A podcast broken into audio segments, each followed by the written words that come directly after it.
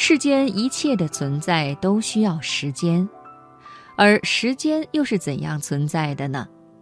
聪明的人和愚昧的人是如何来证明时间的意义与价值的呢？今天呢，我们就一起来分享沈从文的散文《时间》。一切存在，严格的说，都需要时间。时间证实一切，因为它改变一切。气候寒暑，草木荣枯，人从生到死都不能缺少时间，都从时间上发生作用。常说到生命的意义或生命的价值，其实一个人活下去真正的意义和价值，不过占有几十个年头的时间罢了。生前世界没有他，他无意义和价值可言的。活到不能再活，死掉了，他没有生命，他自然更无意义和价值可言。正仿佛多数人的愚昧与少数人的聪明，对生命下的结论差不多，都以为是生命的意义同价值是活个几十年，因此都肯定生活。那么吃喝睡觉吵架恋爱，活下去等待死。死后让棺木来装殓它，黄土来掩埋它，蛆虫来收拾它。生命的意义解释的既如此单纯，活下去，活着，倒下，死了，未免太可怕了。因此，次一等的聪明人同次一等的愚人，对生命的意义同价值找出第二种结论。就是怎么样来耗费这几十个年头，虽更肯定生活，怎么吃喝睡觉吵架恋爱，然而生活得失取舍之间，到底也就有了分歧。这分歧一看就明白的，大致言之，聪明人要理解生活，愚蠢人要习惯生活。聪明人以为目前并不完全好，一切应比目前更好，且极力追求那个理想。愚蠢人对习惯完全满意，安于现状，保证习惯。两种人即同样有个怎么来耗费这几十个年头的打算，要从人与人之间寻找生存的意义和价值。即或择业相同，成就却不相同。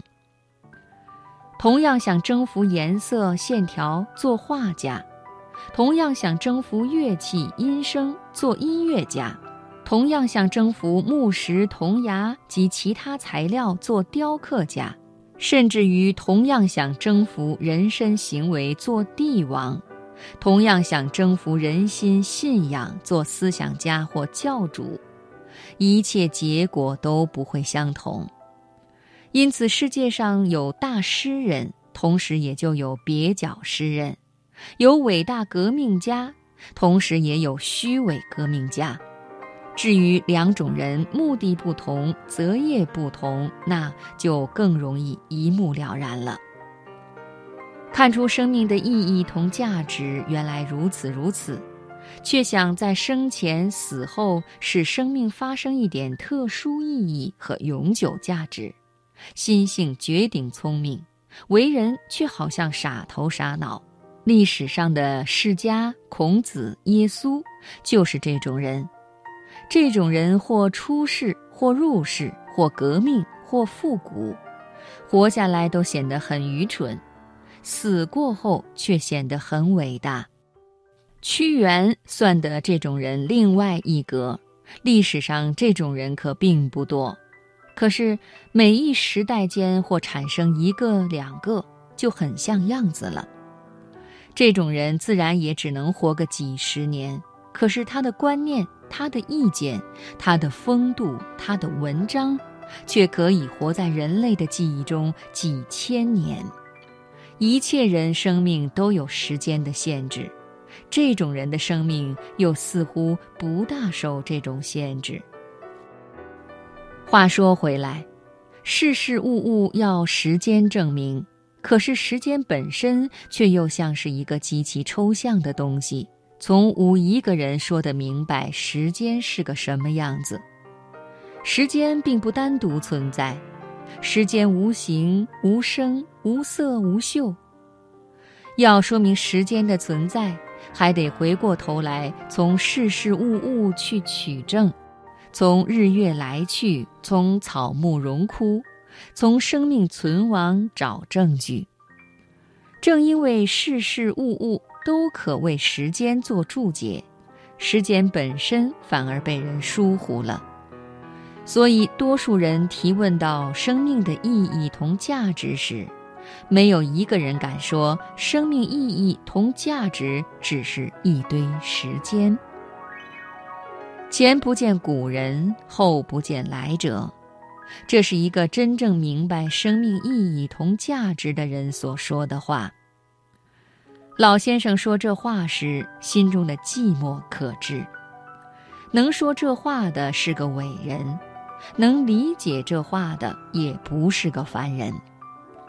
目前的活人，大家都记得这两句话，却只有那些从日光下迁入牢狱。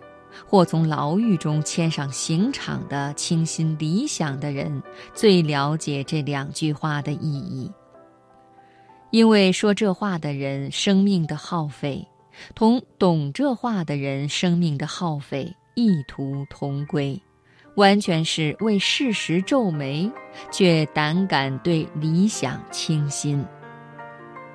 他们的方法不同，他们的时代不同。他们的环境不同，他们的遭遇也不相同。相同的是，他们的心同样为人类向上向前而跳跃。